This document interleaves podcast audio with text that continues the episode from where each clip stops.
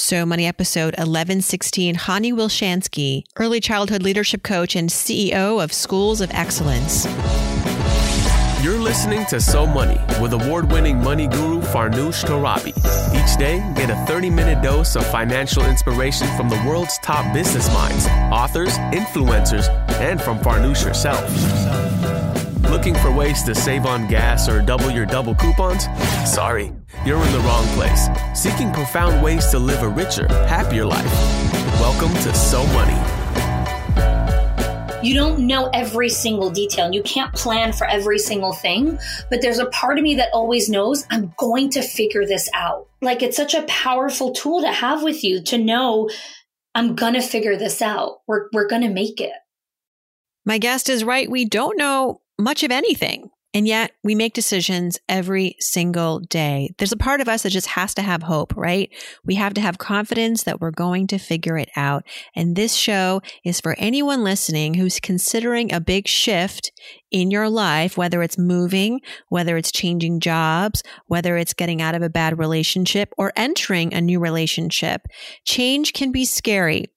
But my guest today has now worked her way through a major shift in her life in a pandemic, on the other side of it and here to tell us how it went to give us some guidance. Welcome to So Money, everybody. I'm Farnoosh Torabi. Our guest is Hani Wilshansky, a friend of the show who came on about two years ago to talk about her role as the breadwinner in her marriage, as a mom of four, as an entrepreneur who left teaching to start her own business. And now in the 2020 pandemic, she moved her family from New York City where they were with relatives, a part of a very tight knit community, to travel all the way to Florida to move, to live. Four kids, her husband leaving his job, coming to Florida without employment. How did they navigate this emotionally, logistically, financially? Hani tells all a little bit more about Hani. She is an early childhood leadership coach and CEO of Schools of Excellence, where she's worked with hundreds of early childhood directors and school owners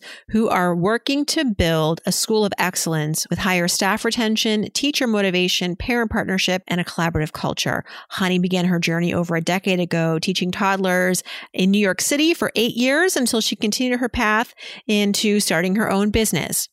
Here's Hani Wilshansky.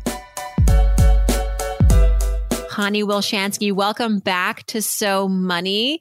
How are you doing and how's the big family? Thanks so much for having me back, Farnoosh. We are doing really well, um, settling into our new home. The kids are adjusting to all their new schools. Um, my husband's adjusting to his new job. So a lot of transition, but all for good things. So we're doing well. Well, just to catch up our listeners, Hani, you were on the show, let's see now, September 2018. So two years ago. Yeah. And I loved connecting with you on that episode. So many listeners wrote in talking about how, just how much you moved them. So just to catch everybody up, everyone, Hani is, she's a teacher turned entrepreneur, mom to four kids, breadwinner in her marriage. I get goosebumps because I, I remember that vow that you shared on the show, the vow that you made to yourself. You wanted a change in your life. It's a lot to sort of be running around with four kids and financially things weren't rock solid and you said, you know, you made a vow to yourself that you were never going to run out of money, number one. And number two, that you were never going to go grocery shopping again because that was always such an episode for you with your kids yeah. crying and hungry. And you've done both very well. And at the time when we connected two years ago, you were living in New York City and you've now moved to Florida with your family. And so let's start there. What caused the move? What was what was that transition really about? Yeah, you know, I'm really glad you're starting with that piece because I think when we make promises to ourselves and we keep them, we really learn how to continue to make bold moves and bold promises to ourselves and continue to up level our life. So we were living in New York in a 1600 square foot apartment when COVID hit in March. And for those of you that, you know, live under a rock and don't know what New York went through in March and April, it was, you know, just in the the epicenter of all the craziness. I mean, sirens constantly, just people die, like it was just a crazy, crazy time. And about 10 days after the schools shut down, I got COVID. Um, and I was sick for about 10 days. And then just as I was cover- coming out of my bed, my husband got sick with COVID. So our family just went through this really difficult time period. And I remember I when my husband started to get better, I was laying in bed one morning and it was like 10 o'clock in the morning and I was still in bed. Um, and for those of you that don't know me, that's like crazy. Like I'm not in bed at 10 o'clock. I'm up at five o'clock in the morning. I have a whole morning routine that I do before I take care of my kids. And I just didn't want to greet the day. Like the day was so overwhelming with having four kids home and homeschooling and just trying to navigate everything. My I had a 2-year-old at the time like it was just insanity on every level. And I remember laying in bed under my covers and I'm just like we have to get out of here. We have to get out of here. And it was a Wednesday or it was it was two, it was Tuesday or Wednesday and I'm like by Friday we're out of here. And under my covers, I went onto Airbnb and booked a place in Jersey for us to get away for the weekend. And then we ended up staying there through Passover and for like six weeks after. And it was in. So, not to interrupt you, but okay, I'm imagining a two year old, you're sick, three other kids. Who's yeah. watching who? I mean, you're just. It was crazy. You're praying at that point, right? You're just yeah. hoping someone's not getting hurt. It, pretty much. I mean, there were some points that my husband and I were both in bed and the kids were just like in the kitchen or like uh, watching, like screen time was like, there was no limitation on screen time. Like, I think my kids' brains are still fried. Um, but no one was watching anyone. It was just, let's just pray that God's keeping everyone safe here. Oh my gosh. All right. So you're in Jersey, Airbnb. Was that it? Basically, you're like, this is, you couldn't imagine a life going back to, to New York at that time so it was kind of like we got to get the kids out of this apartment. And then, so the moment we were in this house that had more space and front yard and backyard, all of a sudden everyone started breathing and the kids stopped fighting and we stopped arguing and the whole environment just changed like within a few days. Like everyone was just different human beings. And I remember we were sitting on the couch one night and Meir's like, is this what life is like when you're not in like in a tiny space. Like, is this what this mm-hmm. is? And we just kind of started exploring it further and like, what does it look like when we all have our own personal space, mental space, physical space, um, space to be ourselves? And that really propelled the conversation like full steam ahead. We need to get out of New York. And you chose Florida. Why? Oh, so many, so many reasons. Um, one of the big reasons that pulled us here was for the schools. Um, so my kids were or- Orthodox Jews, so our kids go to yeshiva, private school. And so we were really looking um, where are there schools that are very similar to the ones that they go to in Brooklyn. Um, and Florida has some incredible schools here. Um, so that was one of the biggest uh, drivers for us. Um, besides for the fact that you know there's no state income tax here, um, the homes are a lot more affordable, more space, better weather. I mean, there's the whole list of reasons, but the biggest one was the schools. As far as your business, and I want to remind, remind everybody what you do, right? So you are in the business of education. You transition from teaching to running your own company called Discover Ed Consulting. I would imagine that being in the education space right now, you're very busy, especially as someone who is like outside of the public school systems. Talk mm-hmm. a little bit about business and how you can kind of work from anywhere, right? So moving yeah. was sort of a no brainer at this point.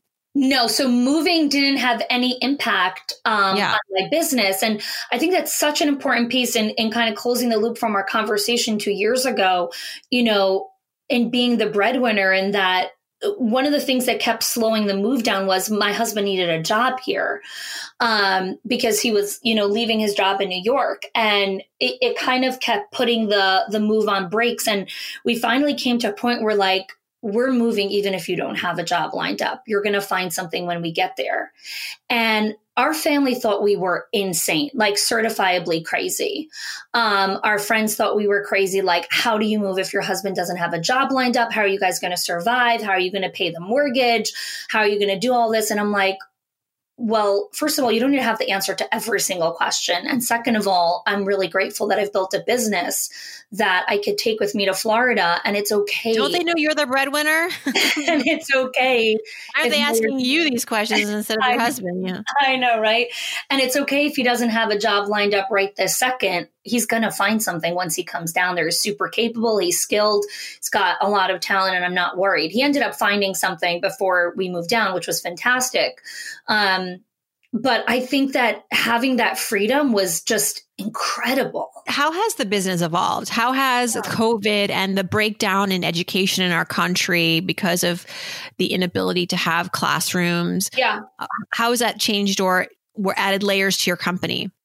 Yeah, it's such a great question. So I work with childcare facilities in early childhood. So um, a huge percentage of our clients actually never shut down because they served essential workers, uh, the children of essential workers. Um, and then they opened up very, very quickly as, um, you know, some people were only closed for two or three weeks, uh, a month, six weeks. And then they slowly started opening up to take care of the families of essential workers and then, you know, creating guidelines. And because they're private, private schools, they followed certain guidelines, obviously, but they didn't have as many of the strict mandates as some of the public school systems did. So all of our clients are open now. Um, most of them are operating at 100% capacity, many of them with waiting lists. How's Florida doing in terms of COVID and your feelings of safety and the, the virus spreading and all of that? Oh, so many different feelings. Um, my kids are in school. I'm really grateful for that.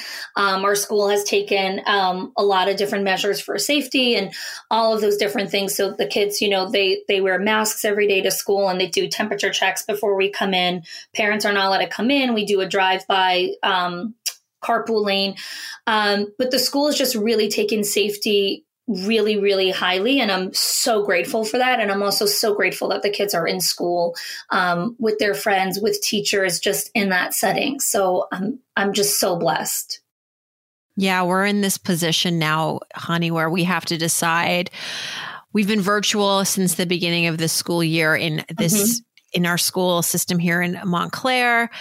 Evans, teachers, um, everyone's like, okay, time to decide if we're if you would like to choose a hybrid path or stick with virtual. Mm-hmm. And uh, you know, safety and health concerns aside, I'm just also curious. I don't know. I have to ask all these questions about like, what is the in classroom experience going to be like, especially for a child like my son who has yeah. focusing problems and if you're social distancing, how is my son just going to be sort of like left to his own volition in his seat? Because yeah. that doesn't work. And at home, he gets that support. So I feel like if that's not there for him, it doesn't, it's like, it's not good for anybody. So Some kids just need the hand holding, you know? Yeah. So I, I, have a, I have a kindergartner and I have a third grade and a fifth grader and then, and then I have a, a toddler.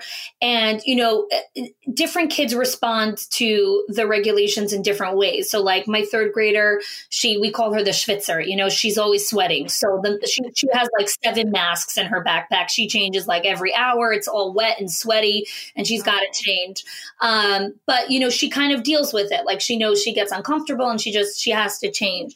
Whereas you know, my five year old, um, she's totally fine with it. Like it doesn't bother her. She puts it on. She does her thing. Like it doesn't it doesn't bother her at all. So I think it like really depends on the kid and kind of how they respond. And I think the teacher makes a massive difference also. Like some teachers mm-hmm. are just more cautious about all of the regulations and they kind of in like instill some of that little bit of that anxiety in the kids. And some teachers are just more understanding that they're kids and they're doing the best that they can. So I think there's there's so many factors as a parent that you're looking at is like what is the teacher's mindset around everything and then who is my child? You know, I want to talk about what you actually did, Hani, which to so many people can seem the impossible. Yeah. In your mind, it was probably you had no other choice. You had to get out of your small apartment. But you know, you went to Florida, you crossed multiple state lines with four kids, running your own business. Your husband did not have a job locked in. And now you're on the other side of that. So give listeners some, whether it's prescriptive advice or uh, if you are listening and you're like, I want to do that, but I'm afraid of the process. Yeah. The process is very overwhelming. You got to like find a place to live. You got to get your kids in school. You got to find the job. You got to also like plug into a whole new community. And I know that it's COVID and we're not really like out and about. You're just moving locations. You're not changing a whole lot of scenery. Um, but tell us some of the fears or trepidations yeah. you had and, and maybe some of the things that you learned about yourself throughout the process to make it a lot less scary for someone who's listening and wants to follow in your footsteps? Yeah. I'm so glad you're asking that because we were so scared and and I I think there's still some element of fear around the decision, right? Because you there's no certainties in life. And I think you know as I was exploring moving and I was I was sharing it with different people, one of the first responses we kept getting was like, "Well, what if it doesn't work out?" And I'm like, but what if it does? Why are we always asking, what if it doesn't work out? Um, people thought we were crazy that we were jumping straight into buying a house. They're like, oh, rent first. Like, what if you don't like it? What if this? And I'm like, our so many of our mindsets are around what if we don't like it? What if it doesn't work out? What if we're not happy? What if this? And i'm like what if we ask different questions? What if it what if it does work out? What if everything lines up? Um, and what if it is hard and we figure out how we come together on the other side of it after? Nothing is perfect. Living in brooklyn isn't you know the golden cherry on top either. Um, we're really suffering here and it's really hard.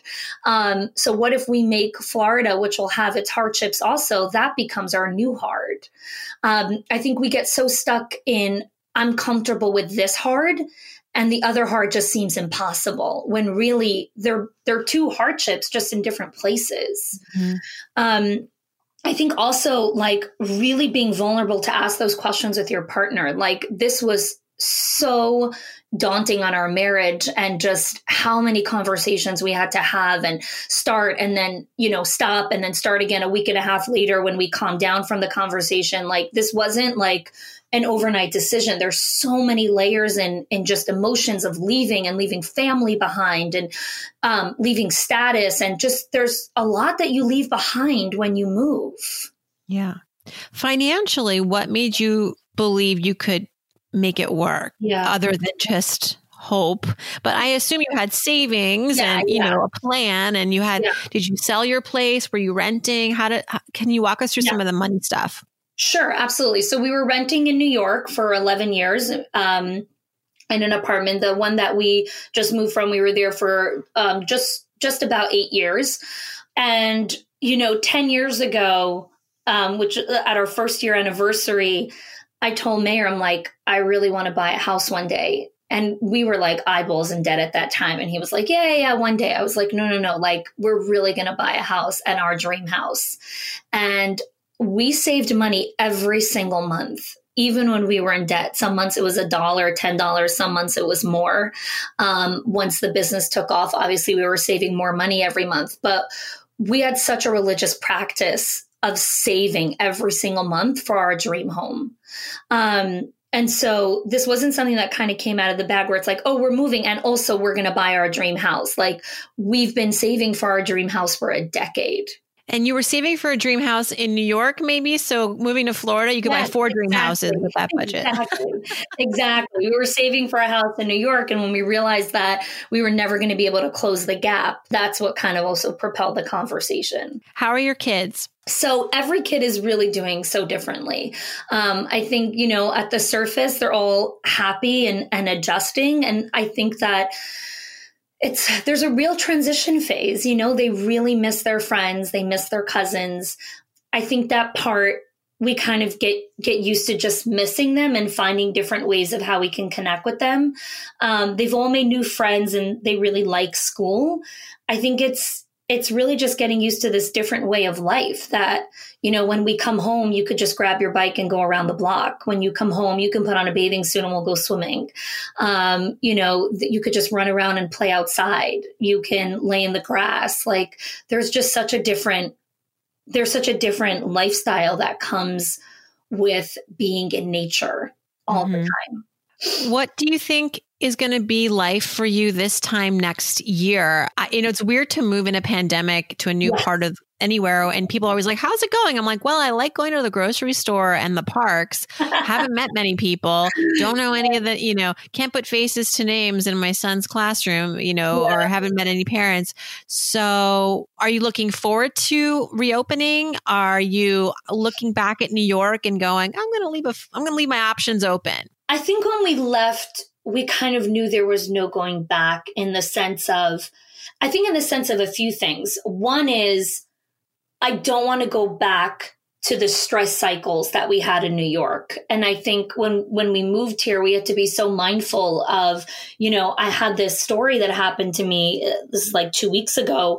We were getting in the car to take the kids to school. And my daughter Goldie, she's eight. She she's like, "Oh, mommy, I forgot my water bottle. Um, can you can you go back and get it for me?" And I had this moment of this like complete panic attack because in New York, if you forget something, you need to unlock all the kids out of their seatbelts, cross the street, go back a flight of stairs. You're schlepping everyone with you in their winter coats, then go back. I mean, it's like a 30 minute ordeal just to get the stupid water bottle. Um, so if the answer is yes, it's very begrudgingly, or the answer is no, now you're going to deal with a tantrum. And I had to breathe and remind myself the water bottle is 10 steps from the car it's 10 steps. It'll take you 20 seconds. And I ran, I got it for her. She was in heaven. And so I like I'm never going back to those stress cycles again. That is like there's no going back to that because the peace and the beauty and the calmness that we can experience as a family is so different. Um, but I think the other piece is, yeah, I am looking forward to getting to hang out on the front lawn with neighbors more um, and having the kids, you know, just that kind of bondness and going to backyard barbecues together like i i do. I'm looking forward to that coming back really soon. Yeah it's I 100% feel I don't have, I, I, have only two kids, so I can't even imagine with four. Uh, but when we started looking in the suburbs, coming from, you know, an apartment in New York, one of our priorities maybe sounds really basic was like we want sidewalks. Yes. We want flat land. Yes. and we want you know a sizable backyard because if we're really going to do this let's do this and let's let's try to get rid of some of these day-to-day annoyances, which was for us, you know, our elevator always breaking down, trying to cross the street, sending a prayer before you cross the street yeah. with your kids, you know, on their scooters. It is, it makes a huge difference. Many, many families out of necessity are experiencing the other side of the, the, the, housing equation in this pandemic. And I think many of them are like you and I, like, what were we thinking? What, yeah. what how come yeah. we didn't do this sooner? And it does make me wonder what's going to happen to big cities where uh, there's a lot of vertical living, like New York and Chicago and Boston. But I think there's you know, there's the opportunities for maybe younger people in New York now who couldn't afford to live there before. Prices are coming down. They want to experience the city life. But as, as a family, it just got really hard in, in a way that was just like you said, you know, the daily stressors. And I think you really have to ask yourself, what are you ready to live with and what are you ready to live without? You know, so many people are like, but I can never give up the schools that we have here. Or how can I, um, you know, one parent was like, my kids would never ever let me do that. Like they, they love their friends. Like I could never do that to them, take them away from their friends. And I was like, are you still friends with people you were friends with when you were in sixth grade? I don't think so. No. You know, we we evolve, we grow, and it's okay for friends to say goodbye and keep in touch at a different level, and the friendship evolves to a different. Um, it just evolves differently, and your kids make new friends. Like we're, we're so afraid to change, but at the other side, there's something so much more beautiful and magical for you. Um, Do you think that becoming an entrepreneur prepared you to take on even more risks or to face risk in a different way? 1000%. I think that when I we jumped in, obviously we didn't know every single you know thing or you know how much is it really going to cost to cut the lawn or how much is like what is the electricity going to be when you're trying to cool off a, a, bigger house or whatever it is? Like you don't know every single detail. You can't plan for every single thing but there's a part of me that always knows i'm going to figure this out. I'm going to figure this out. I'm not going to get stuck. And I think that's like it's such a powerful tool to have with you to know I'm going to figure this out. We're, we're going to make it. Hani Wilshansky, thank you so much. It's been really good to catch up with you. I've always wanted to have you back since the first time you came on the show. Everyone listening, make sure you go back to, I want to get this episode number for everybody. It was September 2018 and the episode number was 781. You'll learn about Hani talking about just, you know, her transition from teaching to running her own business and what that was like and being the breadwinner in your marriage. So many honest revelations revelations you provided us in that episode. I, I reference it often and I, I'm so glad we got to reconnect. Hani, thank you and wishing your family continued blessings in this in this time and forever. Thank you so much, Farnoosh. Thank you for that. And thank you again for having me. I appreciate it. Thanks so much to Hani for joining us. To learn more about Hani, check out schoolsofexcellence.com. If you have a question for my Friday episodes of Ask Farnoosh, please send me your questions either on Instagram, direct message me there at Farnoosh Torabi, or go to so money podcast.com and click on Ask Farnoosh. Thanks for tuning in, everybody. If you haven't voted yet, good luck tomorrow at the polls. I'll see you on the other side of Tuesday, and I hope your day is so money.